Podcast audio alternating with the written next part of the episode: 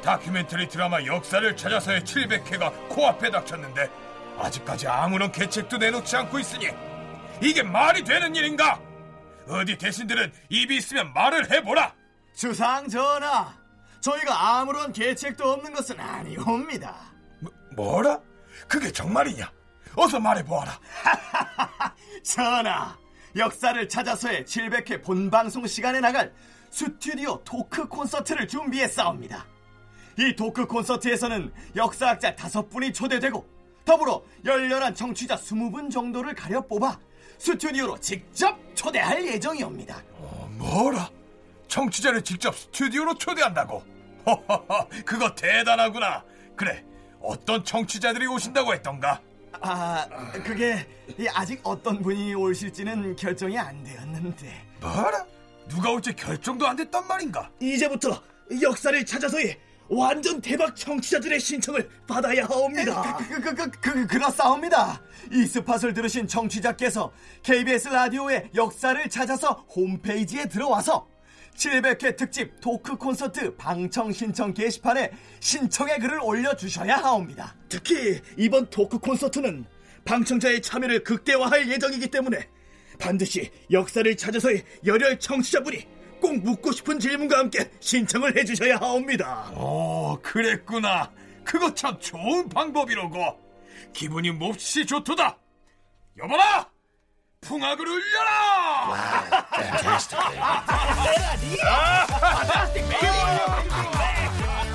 역사를 찾아서 700회 특집. 자세한 내용은 홈페이지를 참고해주세요.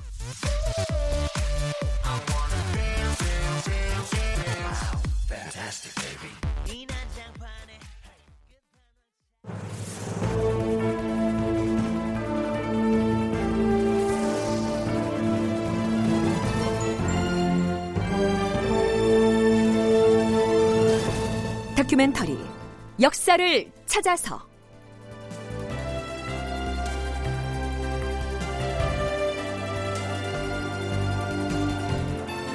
제 695편 황해도적 임꺽정 한양도성에 출연하다 극본 이상락 연출 정혜진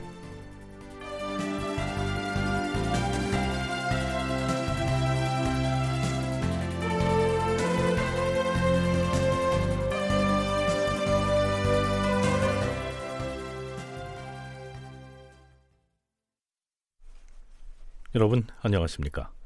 역사를 찾아서의 김석환입니다. 임꺽정이라고 하는 이름이 조선 왕조실록에 처음 나타난 것은 명종 14년 3월 27일입니다. 그런데요, 이 날짜의 실록 기사를 보면 영의정 상진, 좌의정 안현, 우의정 이준경, 영중추보사 윤원형이 함께 의논해서 명종에게 이렇게 보고한 것으로 되어 있습니다. 주상 전하, 개성부 도사를 무신으로 뽑아 파견하라는 전하의 상교가 매우 지당하옵니다. 그러나 비록 무신을 뽑아 보낸다 해도 별다른 조치 없이 늘 하던 대로만 해나간다면 아무 실익이 없을 것이옵니다. 각별한 조처가 필요하옵니다. 그렇사옵니다. 신들이 듣건데 요사이 많은 도적의 무리가 개성부의 성 아래까지 몰려들어서 주민을 살해하는 일이 매우 잦은데도 사람들은 보복이 두려워서 감히 고발을 하지 못하고 있어옵니다. 관리들은 비록 도적 무리에 대해 보고 듣는 바가 있어도 이들을 추포할 계책은 세우지 못하고 있다 하옵니다. 전하, 지난날 황해도적 임꺽정을 추적할 때에 군사 20명만을 보내서 초라하고 서툴게 움직이다가 결국 패두가 살해당하게 되었는가 하면 바로 이 대목. 지난날 임꺽정을 추적할 때 군사 20여 명만을 보내서 서툴게 움직이다가 결국 패두, 즉 지휘관이 죽고 말았다. 라는 이 구절을 보면 임꺽정의 이름은 훨씬 전부터 알려져 있었음을 알 수가 있습니다. 또한 황해도를 본거지 삼아 활동하고 있던 임꺽정과 그 무리를 잡기 위해서 조정에서도 군사를 파견하고 대책을 세우는 등 여러 조처를 취한 것을 알 수 있습니다. 임꺽정은 부르는 이름이고요. 한자 표기로는 임거정 혹은 임거질정으로 돼 있습니다. 벽초 홍명희가 일제강점기에 임꺽정을 주인공으로 하는 소설을 신문에 처음 연재할 때에도 그 제목이 임거정전이었죠. 사족을 좀 붙이자면요. 임꺽정이 도적의 무리를 이끌고 활동했던 기간이 무려 3년이나 됐는데도 그가 어떤 발언을 했는지에 대해서는 실록에 거의 나타나 있지 않습니다. 다만 황해도 도적 무리의 만행과 그를 추포하기 위해서 파견한 관군의 움직임 그리고 조정에서 대책을 논의하는 기사들만 올라 있을 뿐입니다. 자, 그럼 잠시 정서인 왕조실록을 벗어나서 인조 때 문신 박동량이 엮은 기재잡기라고 하는 야사집을 한번 살펴보죠. 과연 임꺽정은 어떤 모습을 하고 있을까요?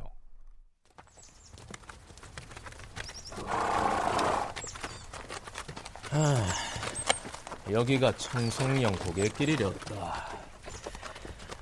이 길은 모름지기 중국의 사신이 가고 오는 사행길이라고 했는데 어, 꽤 험하구나. 오, 아이고 그래 그래 그래. 좀 쉬었다 가자. 청성령 고갯길을 지나고 있는 지금 이 사람은 조선 종실의 먼 후손인 단철령입니다. 그의 본명은 이주경인데요. 여기에서는 그냥 왕실 작호인 단철령으로 부르기로 하죠. 이 사람은요, 피리를 잘 불기로 이름이 널리 알려진 인물이었습니다. 아, 새소리가 참 좋구나. 길이라도 어이. 이놈! 꼼짝 마라!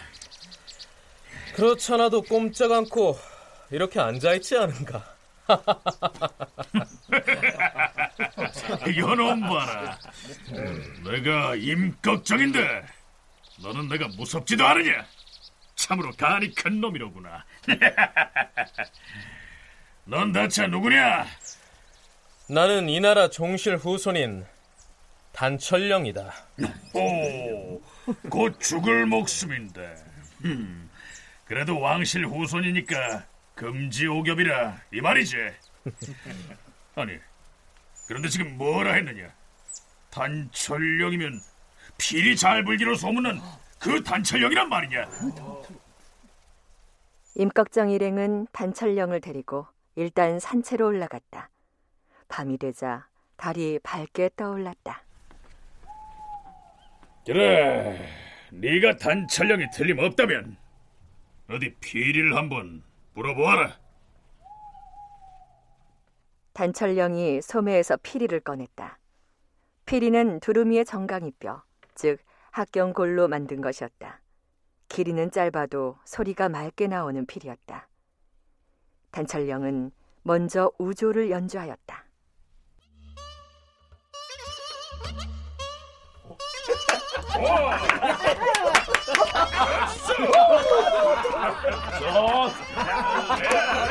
소리 한번 좋구나.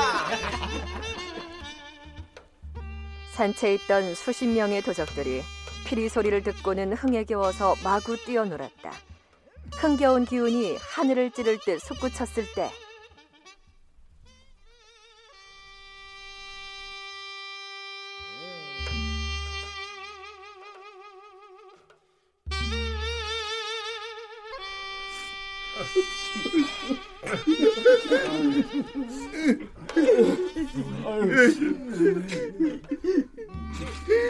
피리 소리가 천천히 계면조의 선율로 변하였다.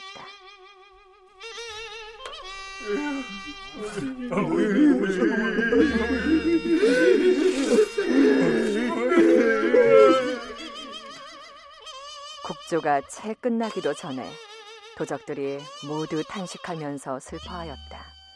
눈물을 흘리는 자도 있었다. 드디어 동정을 살피던 임꺽정이 나섰다. 자자자, 그만 그만.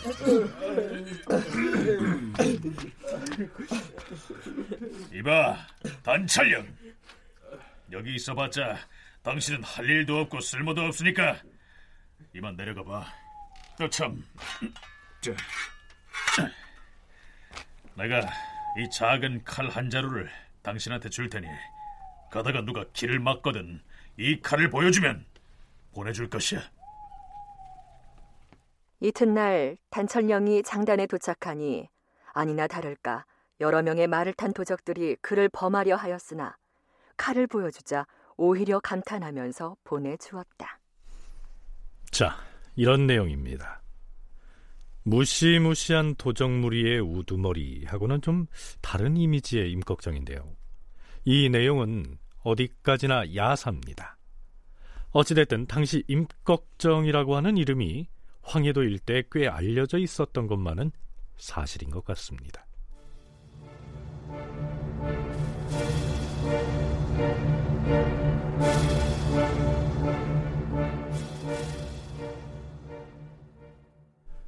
명종실록의 기사에 의하면 황해도 일대에서 준동하고 있던 도적무리의 행태는 매우 포악하고 잔인한 것으로 나타납니다.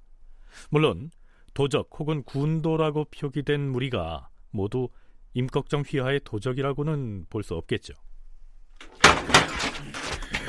자, 관하로 쳐들어가자. 수령을 잡아 죽이고 옥에 갇힌 동지를 빼내자.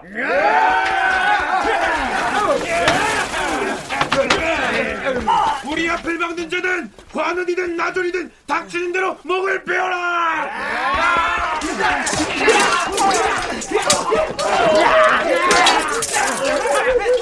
자, 공문을 부수고 동지들을 석방하라.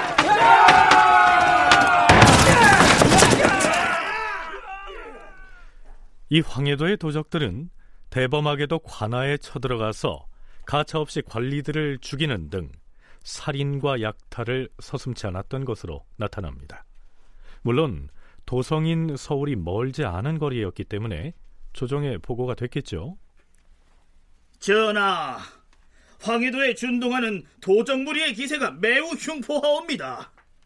약탈을 일삼고 사람들을 거침없이 살해할 뿐 아니라 심지어는 대낮에도 관할을 포위하고 수령의 나졸들을 사살하는 것은 물론 문을 부수고 수감된 일당을 빼앗아가는 실정이옵니다. 그뿐이 아니옵니다. 관아의 관리가 도적들의 종적을 파악하여 발굴했다 들키면 모조리 붙잡아서는 칼로 그 배를 갈라서 위험을 보인다 하옵니다. 더 큰 문제는 그 도적의 머리가 중국 사신을 영접하러 가는 광군을 살해한 뒤에 그의 명패를 관아의 정문에 높이 걸어둠으로써 아무도 고발하지 못하도록 겁박을 하고 있다 하옵니다. 북경으로 가거나 혹은 북경에서 오는 사신을 호위할 군인이 이처럼 당하고 있다 하니 이는 가벼이 볼 일이 아니옵니다. 만일 중국 사신이 위해라도 당한다면 그 뒤끝을 어찌 감당하겠사옵니까? 황해 도적의 무리들을 모조리 잡아 죽여서 저는 살아있는 목숨에 해를 끼치지 못하도록 해야 하옵니다. 가운데 황해도 일대의 고을 수령들은 이 도적 무리를 막을 엄두도 내지 못하고 도적대가 출몰하는 대로 그냥 놓아두고 있는 실정이옵니다. 심지어는 그들의 보복이 두려워서 직무를 유기하고 도리어 숨겨주기까지 해서 도적의 기세가 그처럼 창궐하기에 이르렀으니 앞으로는 제어하기가 어렵게 되었사옵니다. 우리가 조정에서 마땅한 계책을 세워 대처하지 못하는 바람에 양민들이 속속 그 무리에 합세하고 있으니 어찌 통탄할 일이 아니겠사옵니까? 네, 지난 시간에 우리는 황해도뿐만이 아니라 충청, 전라, 경상 등 하삼도에 도적이 극성을 부렸다 하는 내용을 소개했습니다. 하지만 도적의 무리가 유난스럽게 기승을 부리는 곳은 황해도로 나타나죠. 또 임꺽정 역시 개성부 관할에 봉산, 신계, 서흥 등을 본거지 삼아서 활동하는 모습을 보입니다. 자, 이쯤에서 우리는 왜 황해도인가 하는 점을 생각해 볼 필요가 있는 것 같습니다. 경희대학교 한춘순 교수의 얘기 들어보시죠. 중국 사신이 왕래하는 평안도 황해도에서 등의 그 각처에서는 연양을 할 때, 그 대접을 할 때에 반드시 뜰의 음식상을 벌려서 차리는 게 있어요. 그걸 정배라고 하는데요. 거기 여러 가지 물건들이 있지 않습니까? 근데 거기에 생물을 올리는 게 있어요. 생물, 건물 말고 건물은 그 말렸기 때문에 그 보관이나 어느 때나 이제 부패 염려가 없지만 꼭 생물이 필요할 경우에는 각 고을에 분정을 하는데 길이 멀어서 얼음을 채워 실어 나르느라고 백성들이 일단 힘들고요. 그리고 중국 사신이 언제 당도할지 모르잖아요. 기후에 어떤 변화가 생기면 일정이 길어질 수도 있으니까. 당도할 날을 알지 못해서 미리 와서 기다리느라고 싸가지고 양식이 다 없어지고요. 물건이 부패해서 또 다시 준비하느라고 그래서 고역이 10배나 된다는 거예요. 중국으로 가는 그리고 중국에서 오는 사절단을 황해도에서 접대해야 했기 때문에 황해도 백성들은 그 비용을 감당하느라고 고혈을 짜내야 했겠죠. 앞에서 한춘순 교수가 오가는 사신을 위해서 지방 관아의 뜰에다가 차린 음식상을 정배라고 한다라고 했습니다. 정배 때마다 생물을 구해서 대접하느냐 혹은 건물을 대접하느냐 하는 문제로 이 골머리를 알았던 모양입니다. 여기에서 생물이냐 건물이냐 해서 문제가 된 식품은 아마도 해산물, 그 중에서도 물고기를 두고 하는 말 같은데요. 이에 관한 내용이 실록에도 수차 등장합니다. 주상 전하, 중국 사신이 오며 가며 머무는 평안도와 황해도 등의 관하에서 연향을 베풀 때에는 반드시 정배가 있사옵니다. 하운데 말린 식품, 즉 건물은 괜찮지만 생물일 경우에는 각 고을에 그것을 분담시키느라 애로가 많사옵니다. 혹시라도 상할세라 얼음을 채워서 멀리 실어 나르느라 백성들이 매우 힘들어 하옵니다. 그렇사옵니다, 전하. 더구나 중국 사신이 당도할 날짜가 지체되기라도 하면 미리 와서 준비해놓고 기다리느라 양식이 동나기도 하옵니다. 그렇지 않으면 물건이 부패해서 다시 준비하느라 그 값이 10배나 들게 되니 지방의 관료와 백성들이 무척 고달프게 여기옵니다. 지난번에 왔던 중국 사신 당고와 사도는 차려놓은 음식을 보고서 코를 막고 웃더니 당장 철거하라고 호통을 쳤고 그 뒤에 온 장봉이라는 사신도 정배한 생물을 보더니 곧 건물로 바꾸라고 화를 냈사옵니다. 사정이 이러하니 정배하는 데에 쓰이는 생물은 한갓 관민에게 폐만 끼치옵니다. 이번에 오는 사신을 접대할 때에는 모두 건물만 정배하여서 민폐를 없애게 하시옵소서. 음, 허나 일시에 폐지할 수는 없을 것이다. 모두 건물로 바꿨다가 명나라 사절이 굳이 생물을 찾으면 곤란하지 않겠는가? 그렇잖아도 기근으로 굶어 죽는 사람이 속출하고 있는데 사신단 대접을 위한 식품 마련의 책임이 각 고을의 백성들에게 지워졌던 겁니다. 황해도의 도적들이 사신을 호위하는 군관을 공격해서 죽인 사건도 바로 이런 배경에서 벌어졌던 것이죠.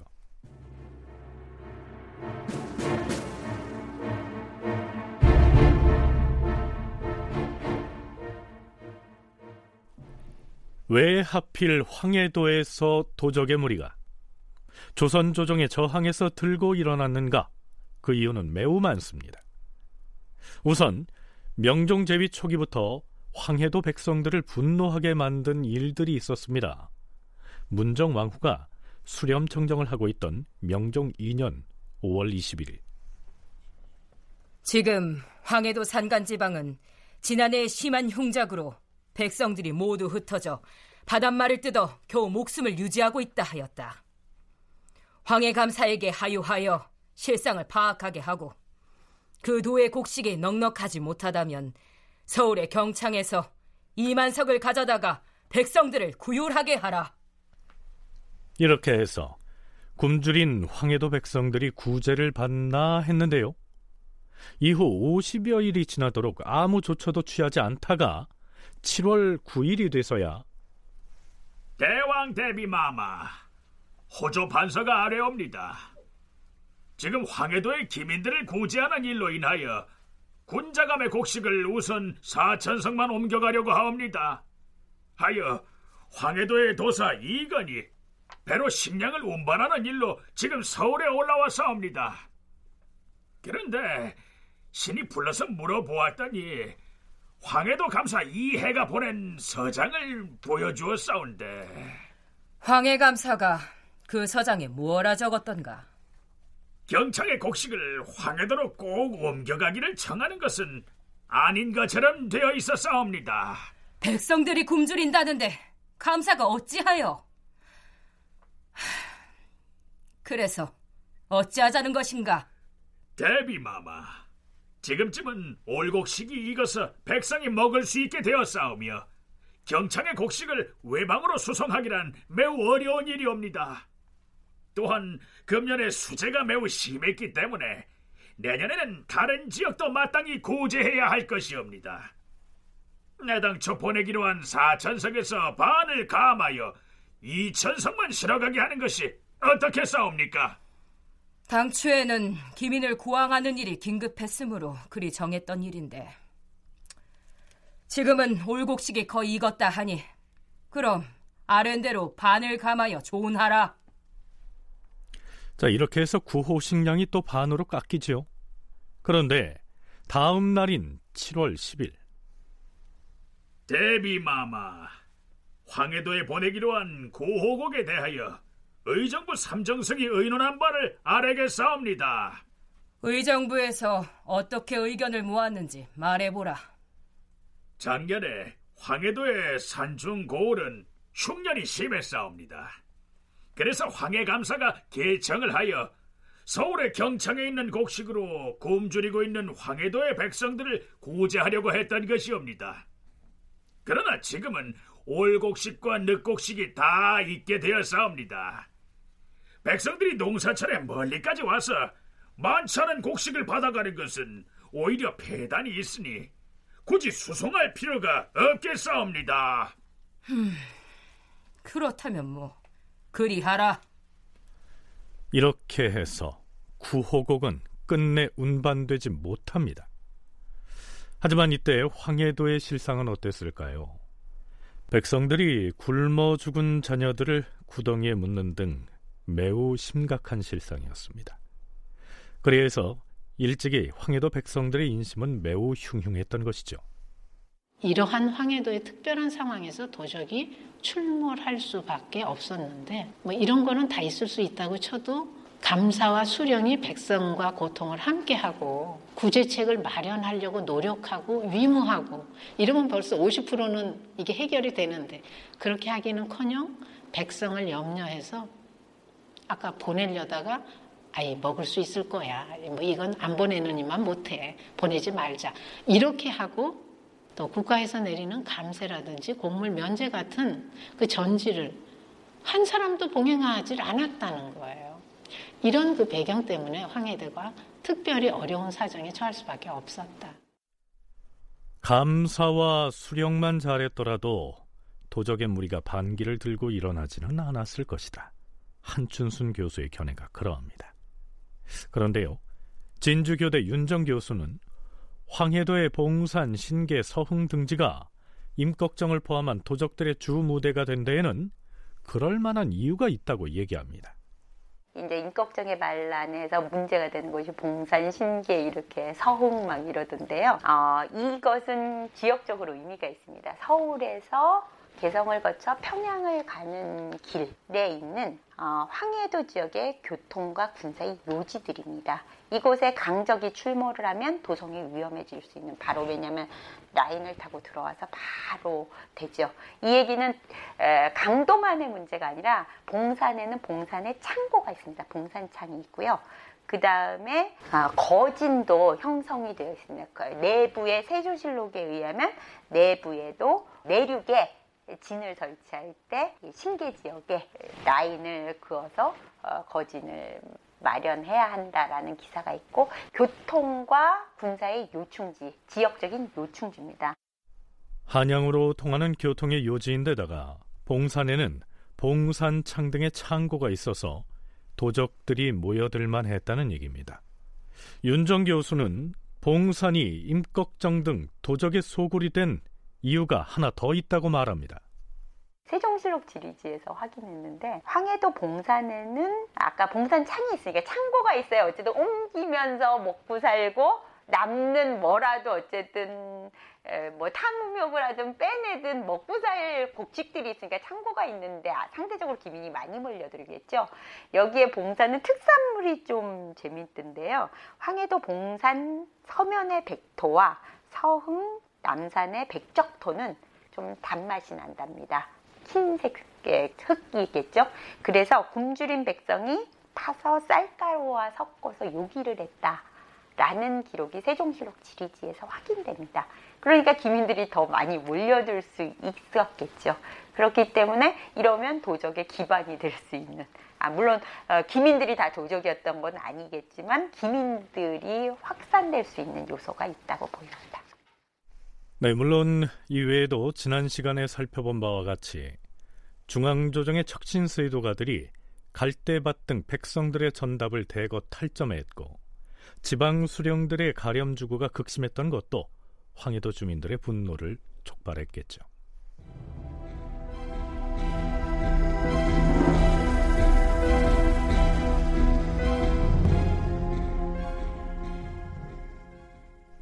자, 그리고 한 가지를 더 살펴봐야 할 것 같습니다.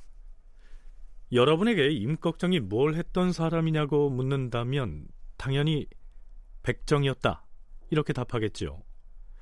홍명희의 소설에도 백정으로 나오니까요. 그런데요. 명종실록을 아무리 들여다봐도 임꺽정이 백정이었다는 말은 단 한 번도 나오지 않습니다. 자, 이상하지 않습니까? 무려 3년여 동안이나 임꺽정을 잡기 위해서 온 조정이 들썩거렸는데 말이죠. 예전에 고려 시대를 탐색할 때 몇 번 거론한 적이 있습니다만 고려 시대는 물론이고 조선 초기까지만 하더라도 백정은 지금 우리가 인식하고 있는 가축을 도살하는 것을 업으로 삼는 사람을 일컫는 말이 아니었습니다. 한춘순 교수의 얘기입니다. 원래 고려시대 백정은 농사를 짓고 살면서 군역의 의무가 없었던 사람들을 지칭했어요. 근데 이제 조선시대 들어와서 백정은 소나 돼지, 가축을 죽여서 고기를 만드는 이제 천민을 뜻하게 되지요. 근데 천민임에도 불구하고 일반 농민들도 백정이 되는 경우가 많았다고 합니다. 왜냐하면 농사 짓던 땅을 이렇게 빼앗기고 가난해진 농민들이 생계를 위해서 천민은 군역의 의무가 없잖아요. 군역의 의무가 없고 세금을 바치지 않는 천민 백정이 되기도 했기 때문입니다. 그래서 백정은 천민 중에서도 가장 천대받는 계층이었는데 그럼에도 불구하고 살기 위해서 백정이 되는 경우가 많았기 때문에 그 수가 꾸준히 늘어났다고 해요. 조선 개국 초기인 태조 원년의 실록 기록을 보면요. 이런 내용이 나옵니다. 주상 전하, 제인과 화척은 이곳저곳으로 떠돌아다니면서 농업을 일삼지 않고 있사옵니다. 그들은 배고픔과 추위를 면하지 못하여 늘 한데 모여서 도적질을 하고 소와 말을 도살하고 있사옵니다. 하오니 그들이 있는 전국의 주와 군에서는 그 사람들을 호적에 올리고 토지에 안착시켜서 농사를 짓도록 하고 이를 어기는 사람은 죄를 주게 하시옵소서. 여기에서 제주 제자의 제인은 광대 노름을 하는 그 광대를 일컫고요. 화척은 버드나무를 세공해서 그릇 등의 용기를 만들기도 하고 혹은 소를 도살하기도 하는 사람들을 일컫는 호칭이었습니다. 그런데요. 세종 5년 10월의 실록 기사를 보면 대신이 국왕에게 이렇게 말합니다. 주상전하, 제인과 화척은 본래는 양인이옵니다. 헌데 하는 일이 천하고 칭호가 좀 특이하다 보니 백성들이 다른 종류의 사람으로 알고 그 사람들과 혼인하기를 부끄러워하니 진실로 불쌍하고 민망하옵니다.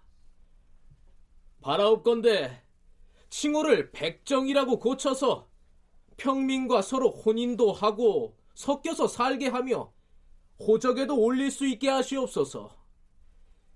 또한 묵은 땅을 지급해서 농사를 본업으로 삼게 하시옵고 한편으론 부역도 면제해주고 버드담으로 만드는 유기 그릇과 가죽으로 만든 물품, 말갈기나 말총 등을 나라의 곡물로 바치는 것도 면제해 주시옵소서. 이렇게 해서 사람들에게 천하게 여겨지던 제인과 화척을 부르는 호칭을 백정으로 바꿉니다. 백정이 도살업자를 칭하는 말로 굳어진 것은 한참 나중의 일입니다. 중종 9년 12월 19일 기사를 살펴보죠. 전하, 경상도 함안에 이계현이란 자가 있는데 집에 제인과 백정을 30여 명이나 숨겨두고서 남의 소와 말을 공공연히 강탈하여 끌어가고 있다 하옵니다. 허나 그 우마의 주인은 이것을 보고도 두려워서 감히 호소하지도 못했다 하옵니다. 자, 이 기사를 보면 백정이라고 하는 호칭 속에 광대는 떨어져 나가고 버드나무 그릇을 만드는 화척과 도사를 일삼는 사람은 이 백정 속에 들어있는 듯 보입니다. 따라서 한춘순 교수는 임꺽정은 소를 도살하는 그 백정이 맞다고 주장하는데요. 임꺽정이 황해도를 본거지 삼아 활동했다는 사실도 그것을 뒷받침한다는 것이죠. 황해도 민들도 우육을 상식하는 습관을 갖게 되었으며 도살업을 영위하는 백정이 많이 나오게 어, 되었을 거라는 거죠. 그래서 황해도 안에서도 도축업의 발생지로 알려져 온 봉산, 이 봉산이 임꺽정 반란의 본거지였다는 점은 크게 주목되는 것이죠. 살기가 어려워진 농민들이 노무를 팔아서 연명을 했는데 아, 농사짓는 소는 집의 재산 1호 아니겠습니까? 그런데 그걸 팔아서 연명하기도 했는데 평안도 지방의 농우들이 대개 황해도 지방으로 팔려가고 있었다는 그 사실을 볼 때에 명종실록의 백정 얘기가 한마디밖에 딱 한 번밖에 기록돼 있지 않지만 그걸로 볼 때 그만큼 백정들의 일이 많아지고 그들의 세력이 확대 강화되었다는 것을 보여주기 때문입니다.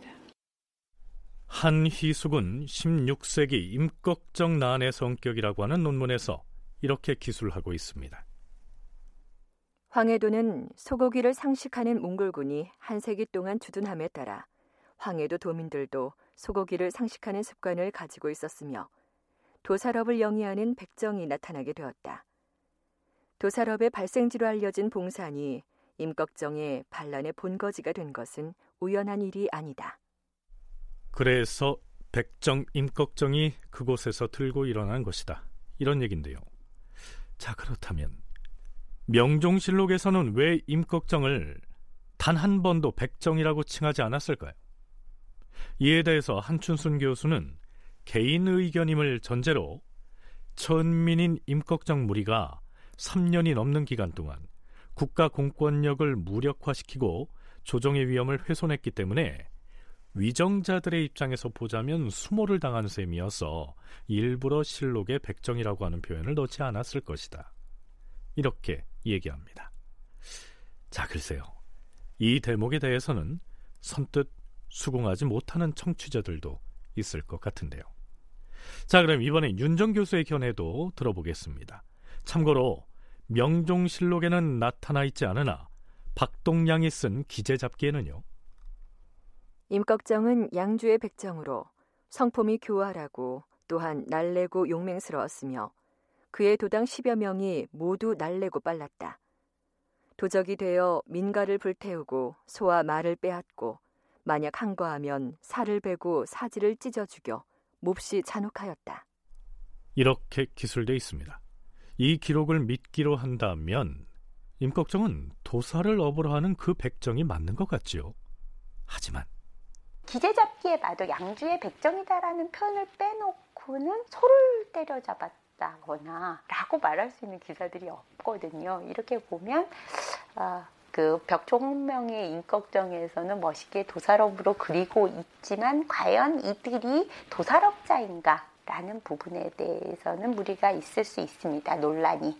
하지만 도살업자로 봤던 근거도 없는 건 아니라서요. 뭐냐면 이 화척제인 도살업자들이 이렇게 한 지역에 그 계층을 만들어서 살고 있는데 그 임꺽정 물론 기재잡기의 내용입니다만 임꺽정이 매부하고 같이 살고 있어서 이렇게 한 집단을 이루고 있다. 이렇기 때문에 백정일 수 있다. 임꺽정이 설령 백정인 것이 틀림없다고 하더라도 도사를 직업으로 삼는 그 백정이 아닌 다른 일을 하는 백정이었을 가능성도 있습니다. 임꺽정의 반란을 주제로 논문을 쓴 일본의 역사학자가 있는데요. 윤정 교수의 얘기 마저 들어보시죠.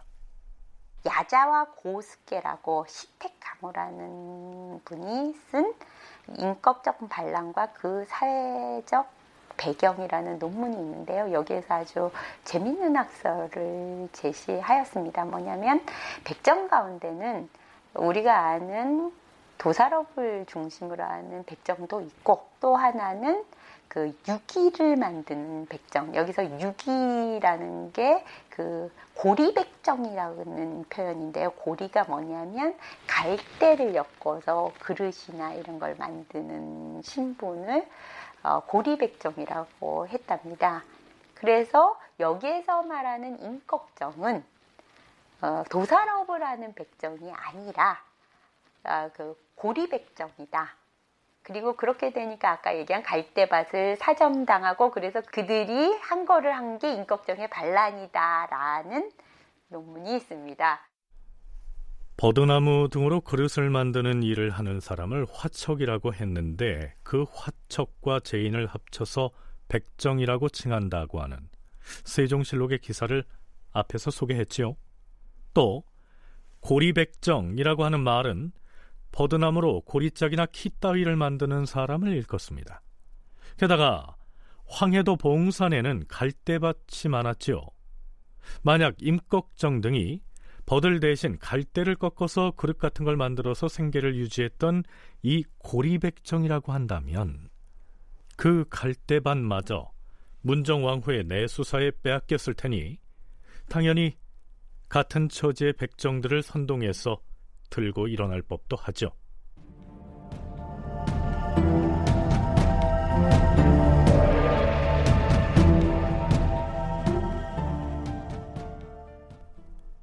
자, 이제 임꺽정을 포함한 도적의 무리가 황해도 일대를 횡행하는 사태를 맞아서 명종과 조정 대신들은 어떤 대책을 세우는지 살펴보시죠.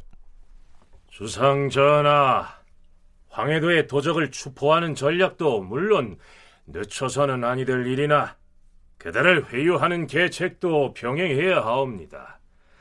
한편으로는 조정의 위험을 세우고 다른 한편으로는 협박에 못 이겨 도적의 무리를 따르고 있는 백성들의 마음도 안정시켜야 하옵니다. 그리하여 신들이 몇 가지 계책을 세웠는데 전하께 고하게 싸웁니다.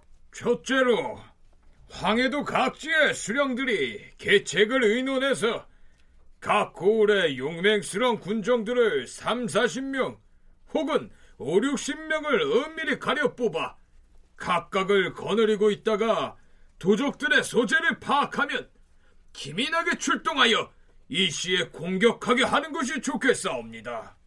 둘째로 도적들의 사정을 잘 아는 사람을 활용하는 것이옵니다. 우선 그런 사람들을 가려 뽑아서 신변 보호를 철저히 해줌으로써 도적에게 해를 입지 않도록 한 뒤에 도적의 자취를 몰래 탐지하게 하는 계책이옵니다. 만일 그로 인하여 도적을 포획하게 되면 양인에게는 포상으로 군직을 부여하고 천민이면 면천하여 양인으로 만들어준 다음 도적의 제사를 제공하는 것이옵니다. 셋째, 각 관아의 수령들은 용맹스럽고 재간이 있는 자를 가려 뽑아서 포도장으로 임명한 다음 여충지를 지키게 해야 하옵니다. 만약 도적이 나타나면 서로 은밀히 연락해서 일시에 힘을 합쳐서 공격을 하고 하나도 빠짐없이 추포하게 하는 것이옵니다. 그중 도적을 추포하는데 현저한 공을 세운 자는 포상을 하고 도적무리의 소재를 알고도 즉시 추포하지 아니한 자는 엄중하게 징계를 해야 하옵니다. 넷째, 수령으로서 부하들을 잘 지휘하여 도적대의 괴수를 잡게 되면 관직의 품계를 올려주고 당화관이면 특별히 당상관으로 승진시키며 혹 미루거나 태만하여 놓치는 자가 있으면 엄하게 계문하여 중벌로 다스려야 하옵니다. 다섯째, 그 무리 중에 혹 가난에 쪼들리거나 혹은 괴수의 침탈을 견디지 못해서거나 죄가 두렵고 부역을 피하기 위해서이거나 도적의 위협에 의하여 도적이 된 자들을 잘 설득해야 하옵니다. 하여 일당과 함께 항복하고 돌아오면은 이전의 범죄를 불문에 붙이고 안착을 허가하도록 힘써 도와야 하옵니다. 여섯째, 잘못을 뉘우치고 자수하는 자는 죄를 면함과 동시에 아울러 본업으로 돌아가도록 하고 그 도적의 일당을 죽였거나 혹 죽이지는 못했더라도 즉시 고발하여 적당을 포획하게 한 자에 대해서는 양인이면 직급을 올려주고 포를 받기를 원하면 법에 의하여 포를 지급해 주어야 하옵니다. 또한 역절이나 공사의 노비인 경우에는 전인 신분을 면해주고 아울러 도적의 재산을 지급하도록 하시옵소서. 전하, 이상 결과 내용을 황해도 감사에게 주어 길거리는 물론 깊은 사찰에도 업문으로 풀어서 계시하게 하시옵소서. 음, 잘 알겠으니 아랜대로 시행하라. 도적의 무리를 제압하기 위해서 여섯 개 항목의 계책을 내놓았습니다. 글쎄요. 이른바 군도, 즉 떼도적을 토벌할 계책치고는 어딘가 좀 미온적이라는 느낌이 들지 않습니까? 추상 같은 지침을 내려서 일망타진을 하겠다. 뭐 이런 결연한 의지가 좀 모자라 보이는데요. 윤정, 한춘순 두 전공학자의 얘기 차례로 들어보시죠. 당시에 이 인격적 무리나 적도들은 기민들이 규합된 형태로 보입니다. 굶주린 백성들, 토지로부터 유리된 백성들이. 그래서 적도하고 양민의 경계가 굉장히 애매한 상황입니다. 굶주려서 시장에 나왔다가 도망쳤다가 시장에 나서 빌어먹고 살다가 도둑들이 규합해서 가서 밥 좀 얻어먹은 양민들을 다 일망타진을 하면 먹고 살 방법이 없으니까 다시 도둑에 몰려드는 악순환이 나올 수 있습니다. 100번을 양보해도 지휘부는 있으되 백성들을 그냥 규합한 형태라고 보는 것이 조정의 인식이지 않은가. 기본적으로 이 조치는 백성들을 안정시키는 대책으로 보입니다.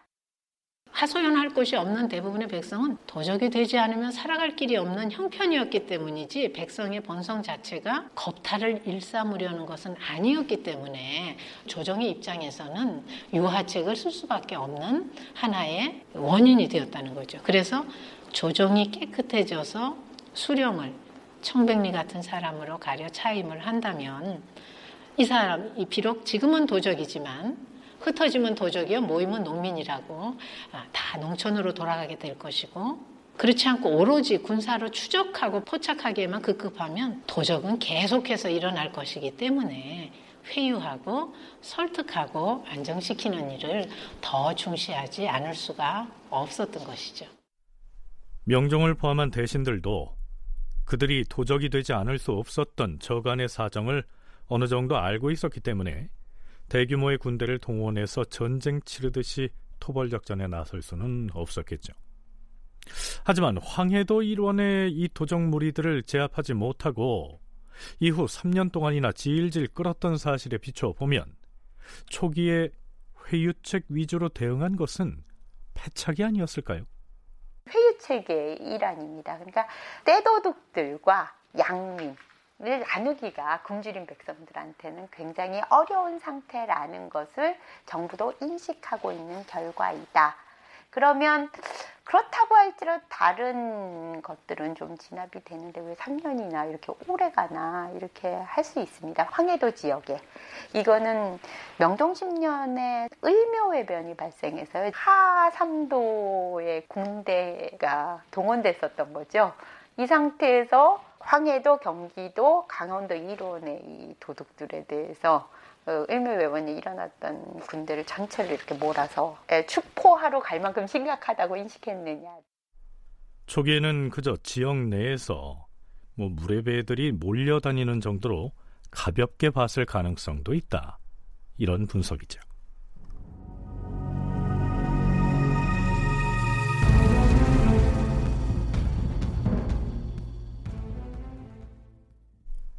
초기에 황해도의 도적무리를 얕잡아 봤다는 것은 토벌에 나서는 패장, 즉 지휘관인 이혁근에게 겨우 20명의 군사를 딸려보낸 것만 봐도 짐작이 됩니다. 어찌됐든 이혁근은 새벽 시간을 택해서 군사를 거느리고 우두머리인 임꺽정의 은거지를 공격하러 나섭니다. 모두 들어라. 저쪽 계곡이 바로 도적들의 본거지다. 패장인 내가 먼저 급습해서 도적대의 우두머리인 임꺽정의 목을 뺄 것이야. 너희들도 뒤따라 진격해라.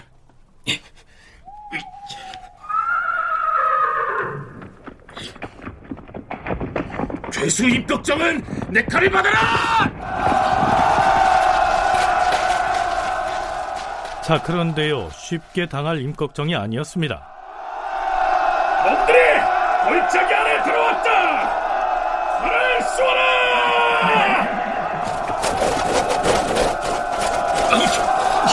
소각군 함정에 빠졌다. 대각하라!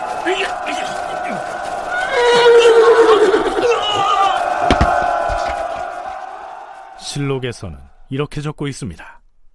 패두 이역근은 일찍이 도적 수십 명을 잡은 적이 있었다. 이때 이역근은 신계 군수가 보내온 첩장만을 보고서 소수의 군사만 가지고도 충분하다고 여기고 새벽을 이용하여 도적의 소굴로 쳐들어갔으나 임꺽정 무리로부터 일곱 대의 화살을 맞고 죽었다.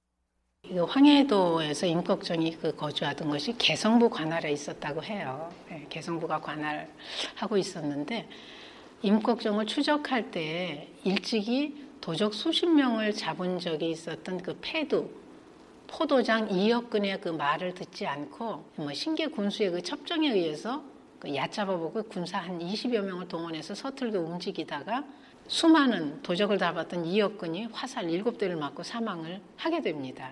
그런데도 불구하고 해지의 수령들이 바로 뒤를 이어서 끝까지 추격하지 않는 거예요.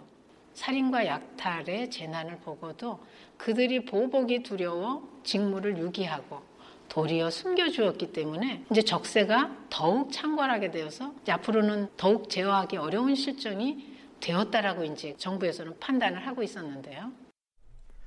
자, 의정부에서는 전사한 이역근을 포상해야 한다고 추청하지요. 전하, 개성부의 포도관 이역근은 평상시 도적을 추적하여 체포하는 일에 온 힘을 다하였기에 그곳 도적들의 미움을 사서 이미 표적이 되어 싸웁니다. 그러다가 임꺽정을 추적하여 체포할 즈음에 무 도적들이 그를 노리고 있다가 활을 쏘는 바람에 죽음을 당하였는데 몹시 참혹하고도 가려 나옵니다. 그는 나라의 큰 일을 수행하다가 죽은 사람이오니 그에게 은혜를 내리는 특전을 시행하지 않을 수 없사옵니다. 뿐만 아니라 이역근의 아랫사람으로서 함께 공격에 나섰다가 죽은 자들에 대해서도 개성부에 지시하여 함께 특전을 시행하게 하시옵소서. 또한 황해도 각 지방의 관원이나 백성으로서 도적을 고발하여 체포하게 한 자들도 나중에 도적들의 복수로 죽임을 당해 싸우니 이들의 죽음 또한 참혹하옵니다. 황해 감사를 시켜 낱낱이 찾아내 따로 표창을 하게 하시옵소서. 자, 실록에서는 이 기사 말미에 황해도 산골에 사는 한 아버지와 아들의 이야기를 덧붙이고 있습니다. 한 백성이 관아에 찾아가서 도적의 무리가 있는 곳을 고발한 일이 있었다. 드디어 관군이 출동하여 도적 몇 명을 붙잡았다. 그런데 그들을 고발한 사람이 하루는 들에 나가서 나무를 하다가 바로 그 도적 무리에게 붙잡히고 말았다. 도적들은 그 남자를 죽이려 하였다. 그때 그 남자의 아들이 산 위에서 그 모습을 바라보고는 달려 내려왔다. 아니돼요! 당장 멈추시오! 어, 요놈 봐라. 얘가 어디라고 어린 놈이 들이닥쳐서 소란을 피우는 게야? 저리 가지 못하겠느냐? 그분은 나의 아버지요. 내가 그분의 아들이란 말이오. 허허, 그래?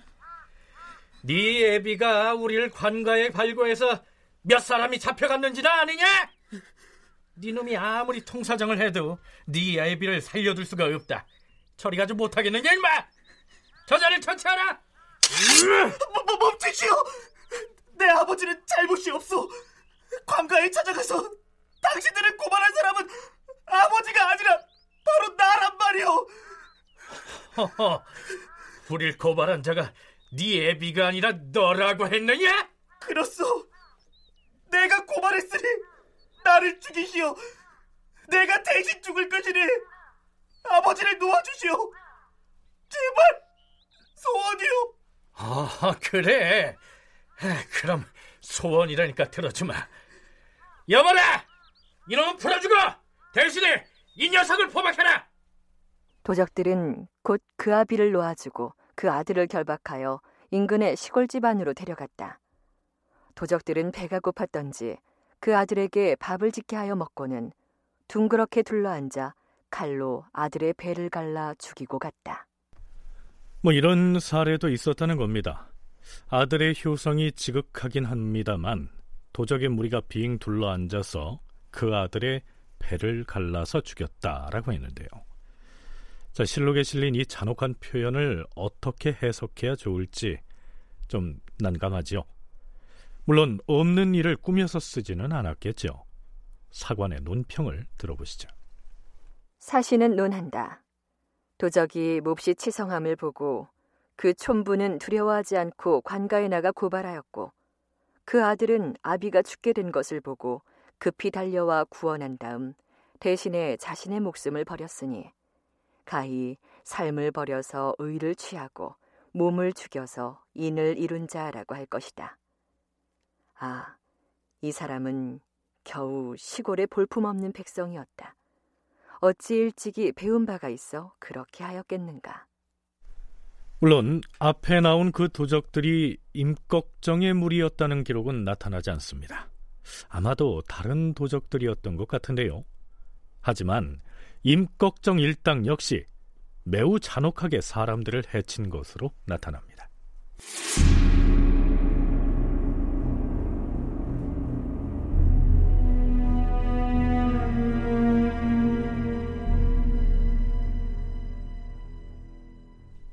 자, 그런데요.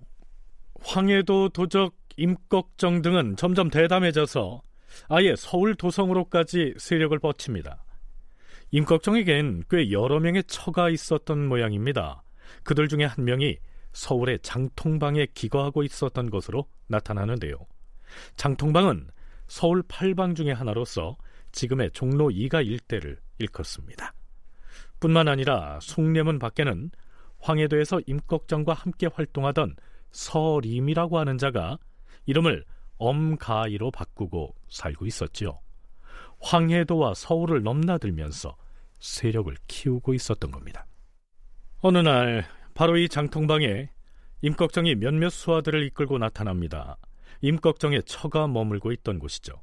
근데 이 소문이 포도청에 알려졌던 모양입니다. 지금 이곳에 황해 도적의 괴수 임꺽정이 와 있는 것이 틀림없으렸다. 자, 내가 사립을 열고 들어갈 테니까 뒤따라 들어와서 방 안으로 쳐들어가도록 하라. 음. 자, 돌격하라!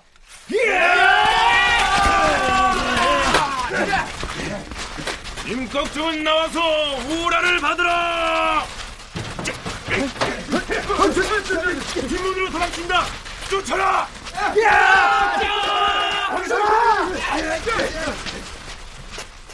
다큐멘터리 역사를 찾아서 다음 주 이 시간에 계속하겠습니다.